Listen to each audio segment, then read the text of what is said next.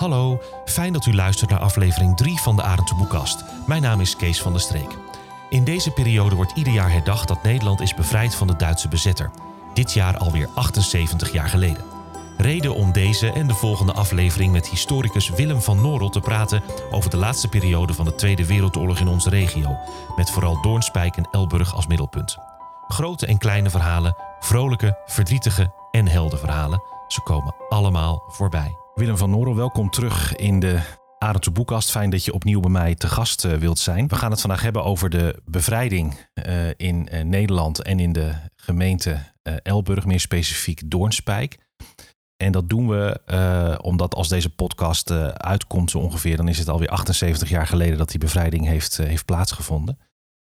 Laten we eens beginnen met jouw welnemen met de, het eens even terughalen van hoe het ook alweer ging, die bevrijding van Nederland. Kun je me daar iets over vertellen? Ja, de bevrijding van Nederland die voltrok zich eigenlijk uh, in twee etappes. Um, in 1944, september 1944, rukten de geallieerden op. Je moet dat een beetje zien in het perspectief van D-Day, 6 juni 1944. En die opmars die ging aanvankelijk heel snel. Hè? Dus uh, Noord-Frankrijk werd bevrijd. België werd bevrijd. En op enig moment, begin september, kwamen de geallieerden de grens over bij Nederland. Heel veel mensen hebben toen gedacht, de bevrijding is een kwestie van weken. Mhm. En vandaar ook dat 5 september, dat wordt wel eens geduid als eh, de dolle dinsdag. Toen hebben ze ook hier in Elburg en in Doornspijk en omgeving hebben gedacht, het is een kwestie van weken en we zijn bevrijd. September 1944. September 1944. Dan komt, en dat is in de geschiedenisboeken natuurlijk ook heel bekend geworden, de beroemde slag om Arnhem. De operatie Market Garden, Mhm. zo wordt die genoemd. Nou, daar hebben achteraf gezien de geallieerden en vooral Montgomery zich flink vergist. Mhm. Want eh, het leek aanvankelijk heel succesvol, die opmars. En de Rijnbrug bij Arnhem moest veroverd worden. Nou, dat leek ook eigenlijk wel onder controle. En dan blijkt dat de Duitsers twee grote bataljons verdediging hebben in de buurt van Arnhem, Oosterbeek en eh, in de buurt van Velp. Mhm. Nou, die eh, operatie die begint op zondag 17 september 1944. En eh, er landen ontzettend veel geallieerde eh, vliegtuigen achter de linies. Nou, dat, eh, dat leek ook de eerste dagen te kunnen slagen, Mhm.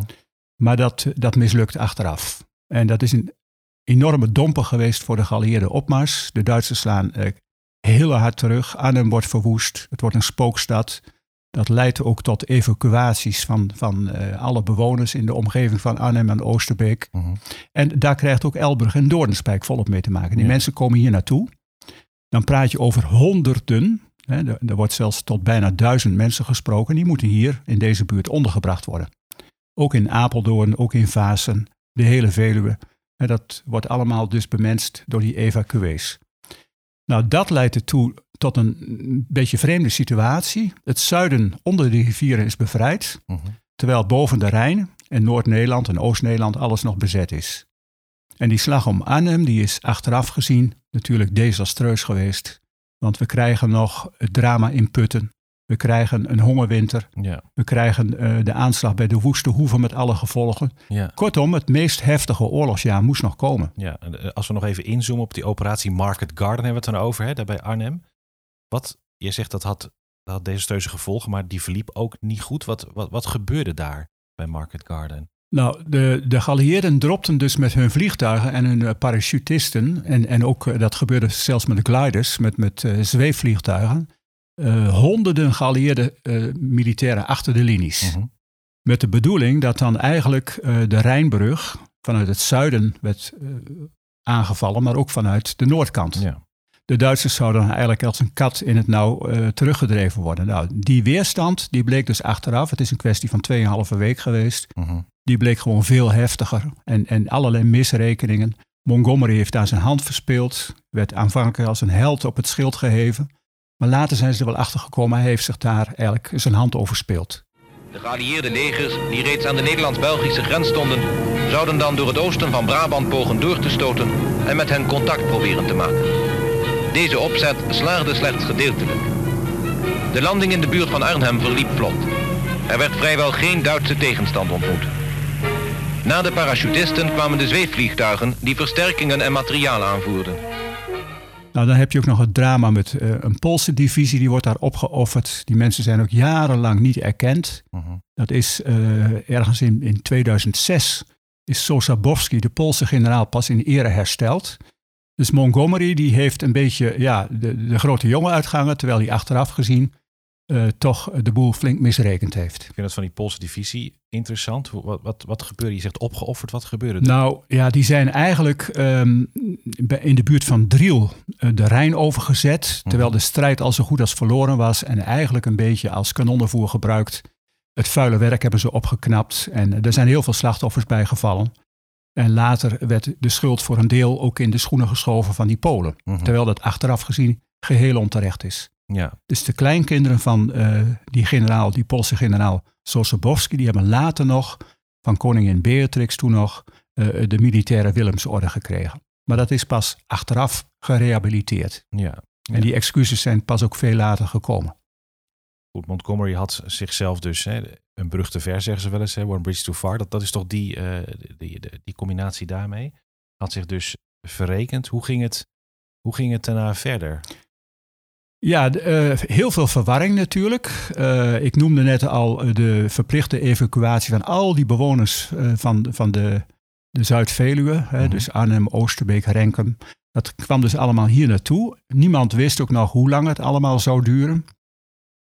Nou, dan, ik, ik zei net al, het, het, het heftigste komt dan nog. Want als de Duitsers teruggedrongen worden, dan slaan ze op zijn hevigst toe, wetende dat die oorlog niet meer gewonnen kan worden. Mm -hmm. En dan krijg je gefrustreerde uh, zeg maar, uh, nou, executies en, en allerlei verrekeningen, Mhm. vereffeningen.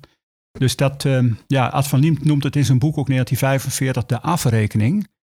Um, de, er zijn nog ontzettend veel, misschien wel in het laatste oorlogsjaar ja, de meeste slachtoffers gevallen. Mhm. En dan noem ik ook even hier in de buurt het drama in Putten, waar 660 mannen worden afgevoerd en er uiteindelijk maar 48 terugkeren. Want even, want de meeste mensen zullen het weten, maar sommigen misschien ook niet. Wat, wat is daar gebeurd in Putten? Nou, heel kort. Uh, er is een mislukte aanslag geweest uh, op een Duitse uh, officierenauto. Door het verzet? door het verzet. -hmm. De vraag was, zijn het de Puttenaren geweest? Of, dat wisten de Duitsers ook niet, mensen uit Nijkerk. Want het Mhm. speelde zich af tussen Putten en Nijkerk. En toen hebben ze eigenlijk, het had ook omgekeerd gekund, de Puttenaren daarvoor verantwoordelijk geacht. Het had voor hetzelfde geld ook Nij, Nijkerk kunnen zijn. -hmm. Ja, en uh, dan wordt uh, de mannelijke bevolking die wordt gevangen genomen. Putten wordt voor een deel in brand gestoken. Het was zelfs zo dat vanuit Elburg de vuurgloed van Putten te zien was. 100 huizen in brand. En dan worden de mannen die worden uh, opgeofferd via kamp Amersfoort afgevoerd naar Neuengamme.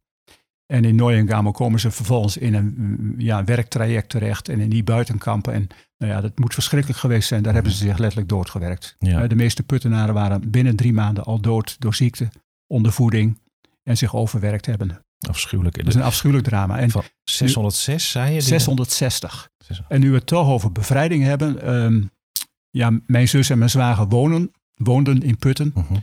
Putten heeft na de oorlog nooit bevrijding gevierd. Dat konden ze niet. Nee. En die herdenking, dat kan ik iedereen aanbevelen, die is zeer indrukwekkend. Eén keer in de vijf jaar is er zelfs een kerkdienst aangeweid. Uh -huh.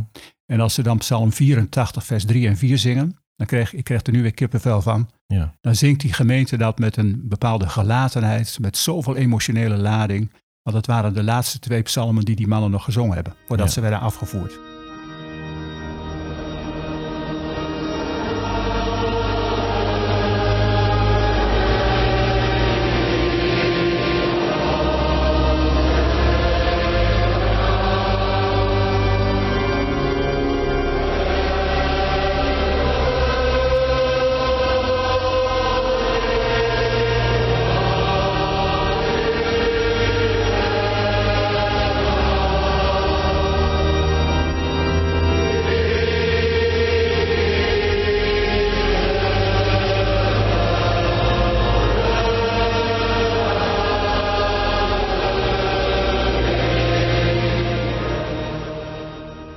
Komen we bij uh, de, Woeste Hoeven, noemde je net al. Waar, waar, waar, waar zitten we dan? Welke nou, dat, dat, speelt zich af uh, op uh, 7 maart. Uh -huh. Een aanslag op Router. Router ja. was de politiechef.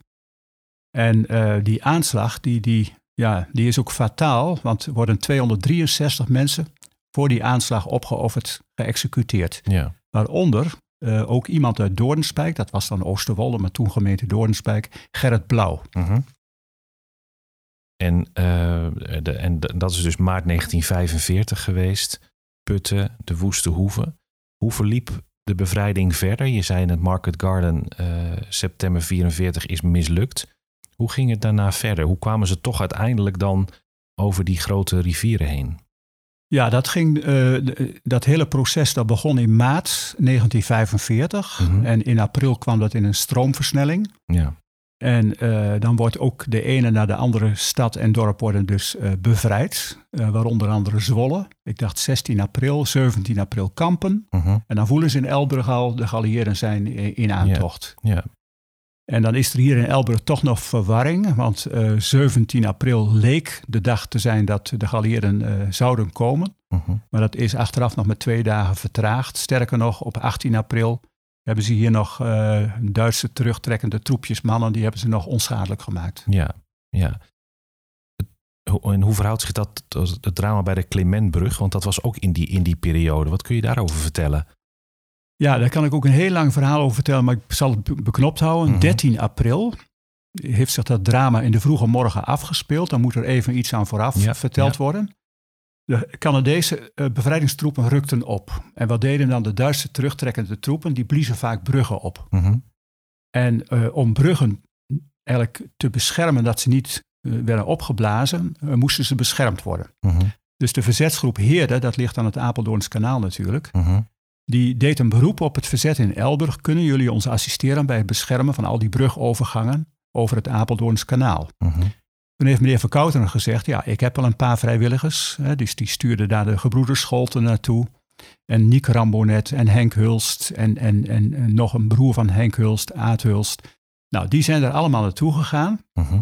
Ehm, dat leek allemaal onder controle tot die fatale morgen kwam van die 13e april. Het moet in ongeveer s morgens om 7 uur geweest zijn.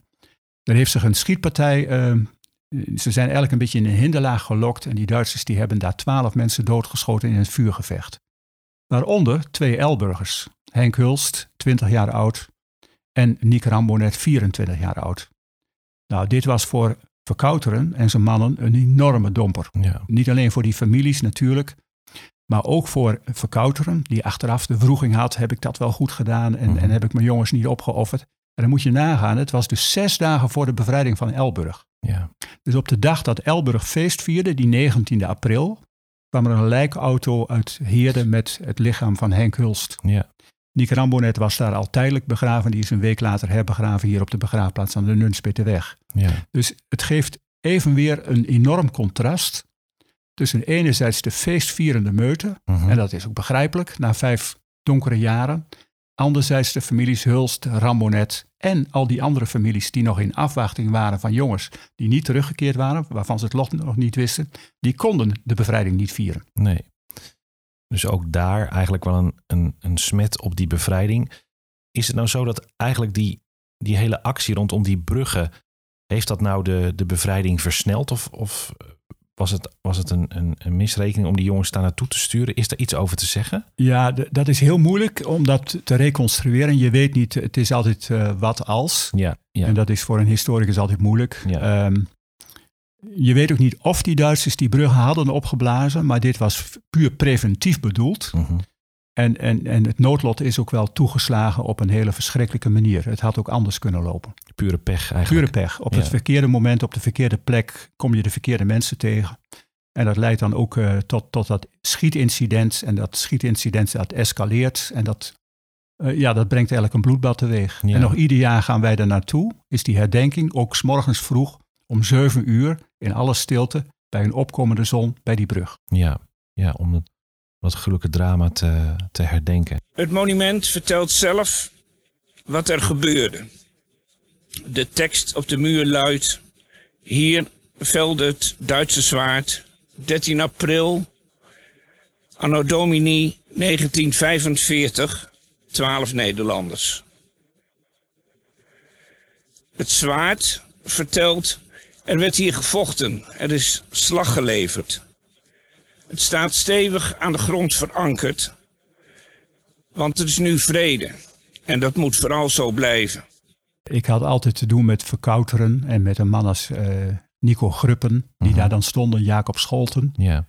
Eh, er waren vier broers Scholten in die omgeving en die zijn ook op vier verschillende manieren weer thuisgekomen. De een van de noordkant, de ander van de zuidkant en de oostkant. Mhm. Maar dat gezin Scholten, dat zat dus volop in het verzet. En, en die ouders van, van, eh, van Eibert en van Jacob en van Jan Scholten hè, en, eh, die, die, en, en Henk Scholten, die zaten ook altijd in de spanning. Mhm. Van komen ze terug Ja. en wat doen ze s'nachts? Want ze waren vaak s'nachts op pad. Ja. Nou, wonder boven wonder hebben die vier broers dit eh, drama wel overleefd. Maar ja, eh Niek Rambonet, dat was toch eh, een van de commandanten van de verzetsgroep Old Putten.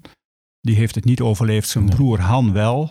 Maar dat moet voor die moeder ook een verschrikkelijk Ja. eh, drama geweest zijn. ja en, en misschien voor Han ook wel. En voor Han ook. Het, want de, de bevrijding, die, die, die, die voelde je overal dat, dat die eraan zat te komen. Misschien een laatste actie die je nog doet om het laatste zetje aan die bevrijding te geven. En dan loopt het op uit op zo'n ongelooflijk drama. Ja, dat maakt het ook zo bitter. En eh, dan, dan komt die, die, die bevrijding en dan zie je dus eh, de bevolking feestvieren. En, Ja. en ook wel begrijpelijk. Maar de predikanten, eh, hier ook in Elburg, maar ook in Doornspijk, die Mhm. wezen er al op, doe het wel beheerst. Ja, Er, er werd zelfs een preek overgehouden in, in, die, in die periode van feestvieren kan. En dat, dat mag ook hoor, volgens Mhm. de Bijbel. Maar het moet wel gepast zijn. Ja. Eh, en dan ook rekening houden met het verdriet van al die families. Ja. Die dus een dierbare hebben verloren. Anderzijds ook nog de onzekerheid en de spanning van al die jongens waarvan ze nog niet eens het lot wisten. Nee. Wat pas maanden later werd bevestigd dat iemand in Neuengamme bijvoorbeeld eh, om het leven was gekomen. Ja. Aad Kruithof, een voorbeeld, eh, die is op 30 april, dat was dus al na de bevrijding van Elburg, Mhm. alsnog in het kamp Weubelin door ondervoeding en door ziekte eigenlijk eh, om het leven gekomen. Ja. Nou, dat bericht kwam een paar weken later Elburg binnen. Nou, die familie Kruithof, die heeft natuurlijk met al die feesten wel met de handrem op feest gevierd. En misschien helemaal niet. Ja. Kun je van alles bij voorstellen ook. En dat ja. waren allemaal jonge jongens. Dus dat is, eh, dat is heel tragisch. En Ja. dan komt op het harde komt de oude Eibert Spaan. Die komt 27 mei terug. Mhm. En die weet dan dat zijn zoon Willem, die heeft hij in zijn armen zien sterven. En dan komt hij zo onder voet terug dat hij heeft nog even aan de tafel gezeten. En hij heeft nog ietsje gegeten. En misschien ook wel ietsje te veel gegeten of te snel gegeten. Maar zes dagen later was hij ook dood. En die, die familie die, ja, die heeft de ene zoon niet kunnen begraven. En de vader moest, die is in Doornspijk begraven. Die ligt daar en dan zie je ook de naam van zijn zoon erop vermeld. Ja. Ze hebben Ja. eigenlijk een dubbele begrafenis toen gehad. Alleen Ja. met, met één stoffelijk overschot is die begrafenis daar gebeurd. Jongen, jongen. Nou ja, die steen die hebben we vorig jaar eh, schoongemaakt en beletterd. En terwijl ik aan die steen zat te werken, gaan mijn gedachten natuurlijk wel voortdurend terug Ja, van hoe moet dat geweest zijn voor die familie. ja. En ik heb die broer ook geïnterviewd. Ja.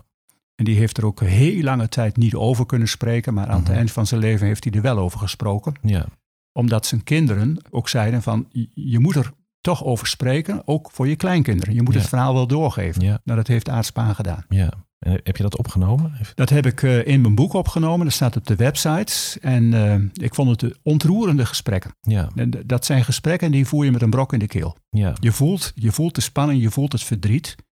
Maar ik ben Aad ongelooflijk dankbaar dat hij zijn verhaal gedaan heeft. Ja, En je moet er ook heel voorzichtig mee omgaan met alles wat je zegt. ja.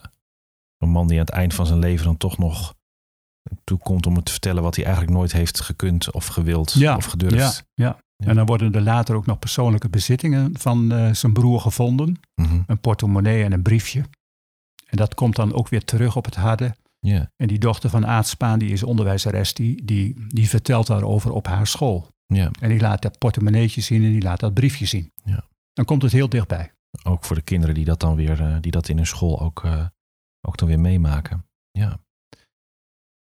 Ehm, we hebben nu net al eh, gehoord over de, de drama's die zich hebben afgespeeld, zowel meer regionaal als ook lokaal. Wanneer is wat voor datum hangt er aan de bevrijding van Doornspijk? Dezelfde als die van Elburg? Ja, het is allemaal 19 april, dan wordt de Noord-Veluwe bevrijd. Mhm, Dat was het eerste Canadese leger, mhm. de eerste Canadese legereenheid. eh, geassisteerd door de, eh, door de Polar Bears. Dus dat, dat, is eigenlijk, eh, de, de- dat zijn de Engelsen. Mhm, Die hadden een verkenningsdivisie. die, die dus eigenlijk vooruit ging. Mhm. En daar ging ook nog weer een, een Nederlandse binnenlandse strijdkrachtengroep aan vooraf. Dat waren de Almeloze verzetsmensen. Dus, dus in Elburg, dat is misschien wel bijzonder, en dat speelt zich dan ook in, in Doornspijk af, kwamen de bevrijders aan twee kanten binnen. De Canadezen kwamen aan de noordkant binnen, bij de Mainpoort. Mhm. En die waren vergezeld met die eh, Nederlandse binnenlandse strijdkrachten uit, eh, uit Almelo. Mhm. Dat waren mannen met blauwe overals, oranje banden. Ja. En die hielpen in feite de geallieerden met de bevrijding. Dat waren natuurlijk mensen die hier thuis waren, de gebieden kenden enzovoort. En de, de, de Engelsen die kwamen over de Zuiderzeestraatweg. Mhm. En dat ging gegroepeerd. In Elburg hebben ze dus lang gepauzeerd. Alle mensen, daar zijn die foto's van, klimmen dan op de tanks en die hebben contacten met die geallieerden. En die krijgen chocola en, en kauwgom en, en sigaretten vooral, hè, want dat was gewild. En dan gaat de kolonne door Doornspijk. Ja. Maar de Doornspijkse mensen die ik allemaal heb geïnterviewd, die zeiden, ja, ze hadden geen tijd om in Doornspijk naar die stop in Elburg. Dus die gingen gewoon rechtstreeks door naar Nunspeet. Dat, Ja. dat denderde allemaal over die Zuiderzeestraatweg. Ja. Maar ja, de Doornspijkse bevolking was natuurlijk net zo blij als de Elburger bevolking. Ja. En vertel daar eens wat over. Hoe, hoe uitte die blijdschap zich in die eerste dagen? Wat gebeurde? Mensen die uitzinnig vlaggen, hoe moet ik me dat voorstellen? Ja, ik, eh, ook in Doornspijk eh, is s'avonds een herdenkingsdienst gehouden, maar dat is ook weer een beetje ja, pikant. Eh, het werd spontaan georganiseerd en, en eh, van samenwerking was er op dat moment nog even geen sprake. Dus de gereformeerde dominee die leidde die dienst. Later is dat wel anders geworden. Toen hebben de hervormde dominee ook, heeft er ook aan meegedaan. Toen werd het wat ecumenischer. Mhm. Maar in Elburg is spontaan s'avonds in de Sint-Nicolaaskerk al een, een dankdienst gehouden. Ja. Dat is heel spontaan georganiseerd, hoewel ze wel voelden die bevrijdingsdag komt eraan. Mhm. Nou, in Elburg heeft dominee Gruppen, dat was ook eh, een man die eh, wat durfde. Die had Mhm. twee jongens vol in het verzet. Ja. Dominee Tukker, de hervormde dominee. Gruppen was van de Christelijk Gereformeerde Kerk. Mhm. En dominee Boswijk van de Gereformeerde Kerk. Die had nog een Joodse mevrouw met een dochter in huis. Die hebben toen in die grote kerk een eh, herdenkingsdienst gehouden. Ja. Twee preken. Psalm 150 is gezongen en gelezen. Mhm. En die kerk was zo stampvol dat bijna de helft moest staan die avond. Het was een dankdienst. Ja. Maar tegelijkertijd ook eh, wel weer een ernstige waarschuwing. Van mensen, als je feest viert, doe het wel beheerst. Ja. Want er is nog zoveel verdriet. Er hangt nog een schaduw van en een deken van verdriet over Nederland heen met alle slachtoffers. Ja, en dat is ook wel gebleken dat het ook daarna nog slachtoffers bekend waren. Ik, ik las op de, op de website ehm, eh, eh, ook over die, ook een mooie dagboekfragmenten die, daar, die, dat, die dat ook rechtstreeks bevestigen wat jij nu vertelt. Hè? Dat die, die stampvolle Sint-Nicolaaskerk, Ja, en ook die, ja. de, de blijdschap, maar ook de ingetogenheid die daar dan bij hoort. Ja, ik ben eh, de familie eh, Bezemer van Hulstein, die ben ik ontzettend dankbaar. Want toen ik wat meer publiciteit, rugbaarheid gaf aan de voorbereiding van het eh, oorlogsboek en ook aan de website, Mhm. Eh, toen kreeg ik een, een telefoontje van, van Hans Bezemer die zegt, ja, mijn schoonvader had een dagboek en dat Ja. gaat over die oorlog. Mhm. Heb je daar belang bij? Ja. Nou ja, goed, dat hoef je tegen mij maar één keer te zeggen. Dus ik was heel snel bij de familie Bezemer van Hulstein. Ja. En Johannes van Hulstein, dat was de gemeentesecretaris van, van Doornspijk. Mhm. En het gemeentehuis van Doornspijk stond in Oostendorp. Ja. Hij woonde daar net naast, dus hij woonde aan de Zuiderzeestraatweg. Mhm. Hij heeft die spanning eh, ten volle gevoeld. Hij heeft ook die bevrijders over die Zuiderzeestraatweg zien komen. Hij is s'avonds ook naar die dankdienst geweest in Elburg en hij heeft het allemaal opgeschreven. Ja. Nou, dan kun je zeggen, dit is een heel betrouwbare bron. Want meneer Van, van Hulstein was een, eh, nou ja, intellectueel toch wel hoogbegaafd man, Mhm. gemeentesecretaris. Mhm. Hij heeft het heel nauwkeurig allemaal opgeschreven en op het moment dat het gebeurde. Ja. Hij heeft het niet 50 jaar later opgeschreven. Maar het is een directe bron, heel kort op de gebeurtenis, waarvan je kunt uitgaan, het is een hele betrouwbare bron. Nou, ik citeer dan in mijn boek regelmatig meneer Van Hulstein. Ja. Want het is Ja. een directe ooggetuige. Ja, en heb ik ook in de, op de website is dat, is dat eh, terug te lezen. Ehm, prachtige, prachtige fragmenten. En je kunt inderdaad lezen dat die man, ja, dat het een ontwikkelde man is en de manier waarop hij het ook, eh De manier waarop je het opschrijft, zeker.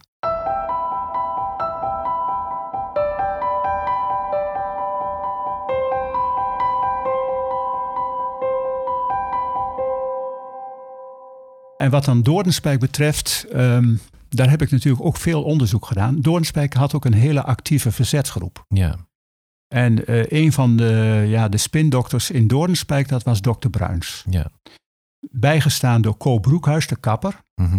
En ook bijgestaan door meester De Graaf, de onderwijzer. Maar eh, ja, de centrale figuur was toch dokter Bruins vanuit Mhm. zijn artsenpraktijk, Ja. Huizen Klarenbeek. Oh ja. En, dat is ook wel heel interessant, hij had een stagiaire, een hulpdokter, en dat was dokter Wolfensperger.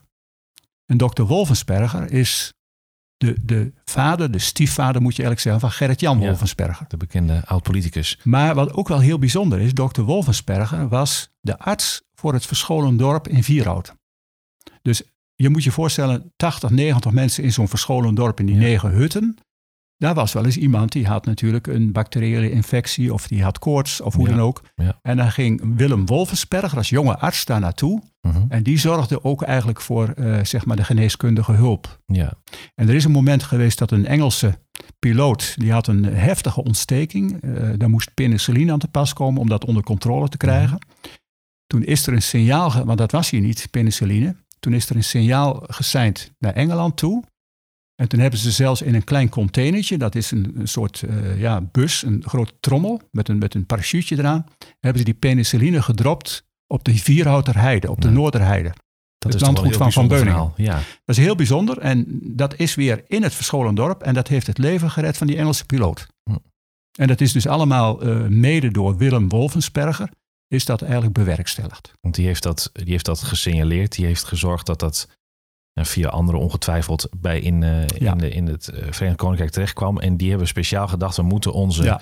landgenoot eh, in de vreemde gaan helpen. En die hebben daar speciaal daarvoor... Ja. een- een ging met geheime codes en dan wa- wapendroppings, die waren Mhm. daar ook op die Vierhouter Heide. Ja, Daar wist meneer Van Beuningen ook alles van en die liet Mhm. dat ook toe. Dus het verzet van Apeldoorn, dat, dat kon daar ook wapens natuurlijk van die heide halen, maar ook de groepen hier van de Noord-Veluwe. En Ja. dat, daar is Henk Scholten bij betrokken geweest. En die heb ik op hoge leeftijd, toen hij 92 was, ja, al een heel scherp geheugen, heeft hij dat tot in detail allemaal verteld. ja, ja. ja. En, want die familie Scholter, we hadden het er eerder over, dat was een Doornspijkse familie, toch? Of ja, niet? dat was Oostendorp, maar dat was gemeente Doornspijk. ja precies. Ja. Dus waar nu het hoekje is, die cafetaria, daar Ja. zat die familie met een kruidenierswinkel. En die hadden dus vier jongens in het verzet. Ja. En die waren voornamelijk betrokken bij de groep Old Putten. Ja. En Ja. Eibert zat op het gemeentehuis. Die heeft ook meegewerkt aan het vervalsen en ook verduisteren van persoonsbewijs. Ja. Het bevolkingsregister verduisterd. Maar dat was natuurlijk een belangrijk mannetje op het eh, gemeentekantoor van Ja. Doornspijk. Ja. Dus achteraf, als je dat allemaal reconstrueert, zit het allemaal ook heel geraffineerd in elkaar. ja. En het is ook heel spannend om het allemaal te onderzoeken. Klarenbeek, dokter Bruins, de, dat was de, de leider van het verzet daar zo. Mag ik dat zo zeggen? De coördinator wa- eh, nog meer. Ja. Ehm, Dr. Bruins is bijvoorbeeld verantwoordelijk ook voor de familie Kaan uit Amsterdam, die een onderduikadres vond op Soppenhof bij de familie van Zeeburg. Oh ja. Dat is ook weer zo'n heel bijzonder verhaal. Kijk, die dokter die kwam overal. Mhm. En Opoe van Zeeburg, dat was een heel rechtvaardige vrouw, die ook in 1931 al op die boerderij, want toen was ze weduwe, Mhm. met haar gezin begonnen is met een pension. Dus ze was gewend om gasten over de vloer te hebben. Ze Ja. had ook ruimte daarvoor. Ja. En het was ook een neveninkomst op haar boerderij. Nou, zo'n dokter Bruins wist dan, het is een betrouwbare familie. Nou, alle twee gereformeerd. Ze- Ze kwamen elkaar heel veel tegen, ook niet alleen in de praktijk, maar ook iedere zondag. En dan weet ze ook van, ik heb een, dan weet de dokter ook, ik heb een goed adres. Nou, daar is uiteindelijk een moeder terechtgekomen met twee kinderen, een zoon en een dochter. Mhm. Die man, Kaan, zat in Westerbork Mhm. gevangen. Die was al opgepakt.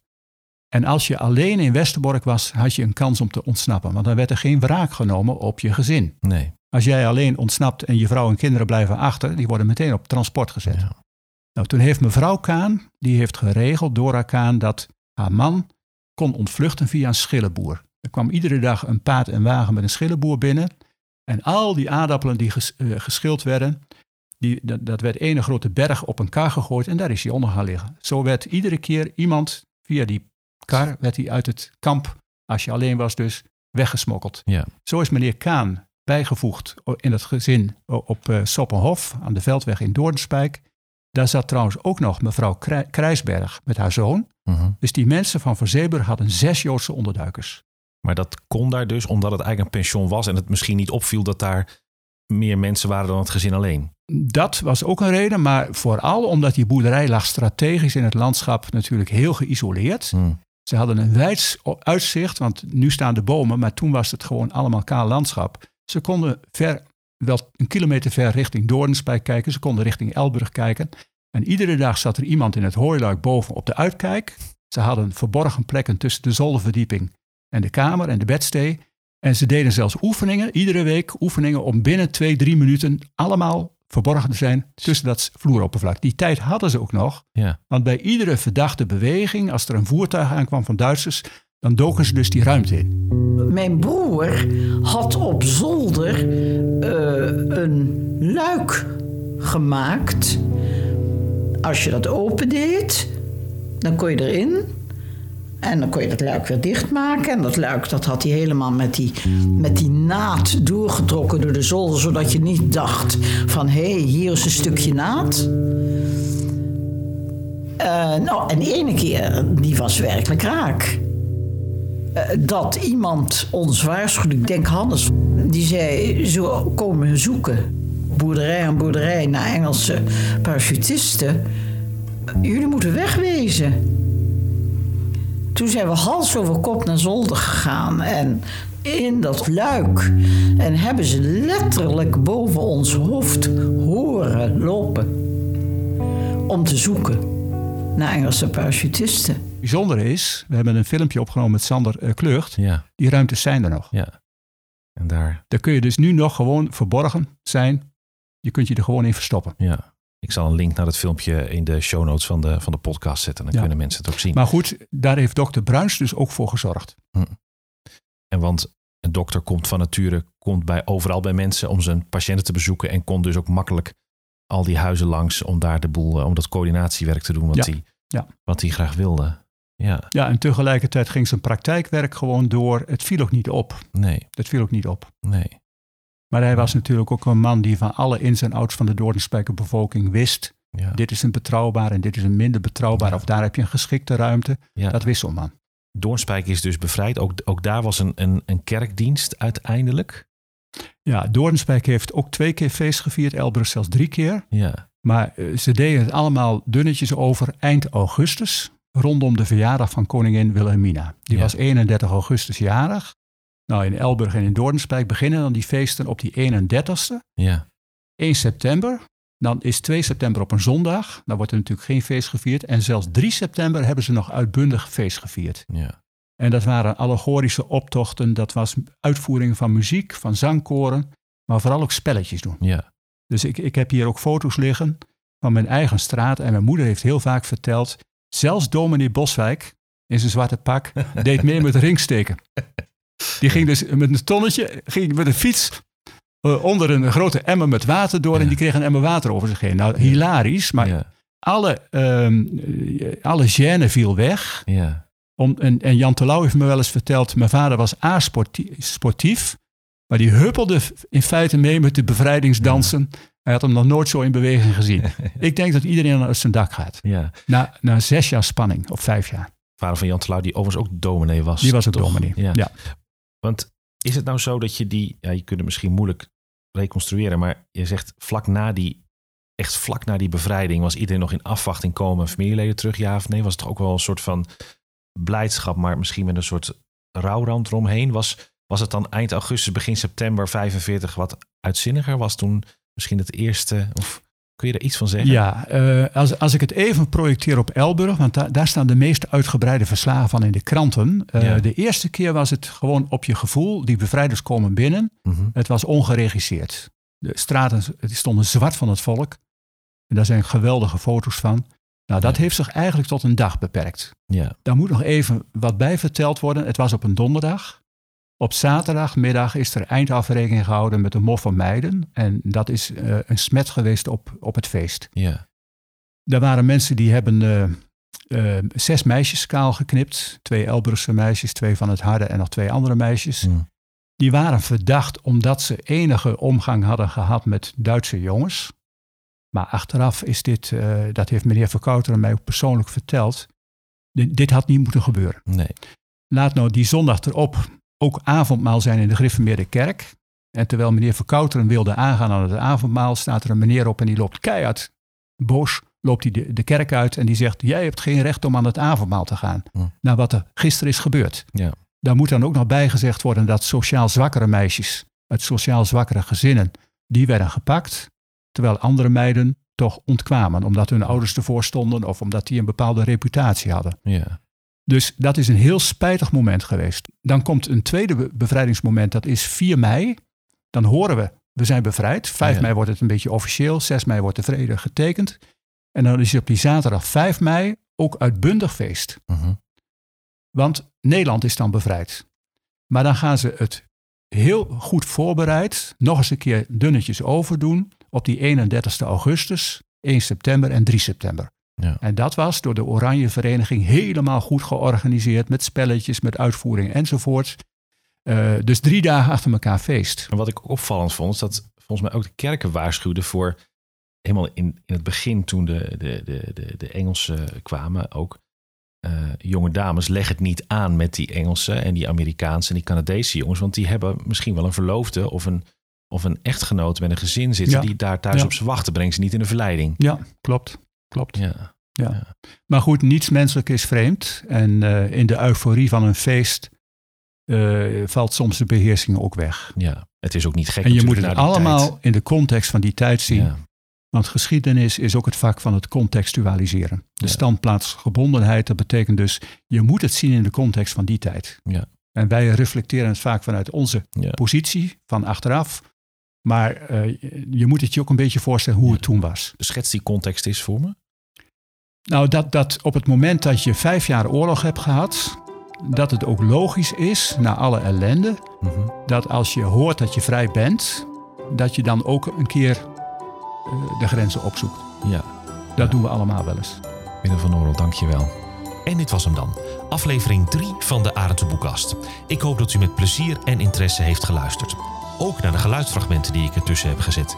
Wilt u reageren op deze podcast? Doe dat dan via de Facebookpagina van Arendse Boekop of mail naar podcast.arendtseboekop.nl. Volgende keer het vervolg van het tweeluik over het laatste deel van de oorlog en de bevrijding in onze omgeving. Voor nu bedankt voor het luisteren. Dag!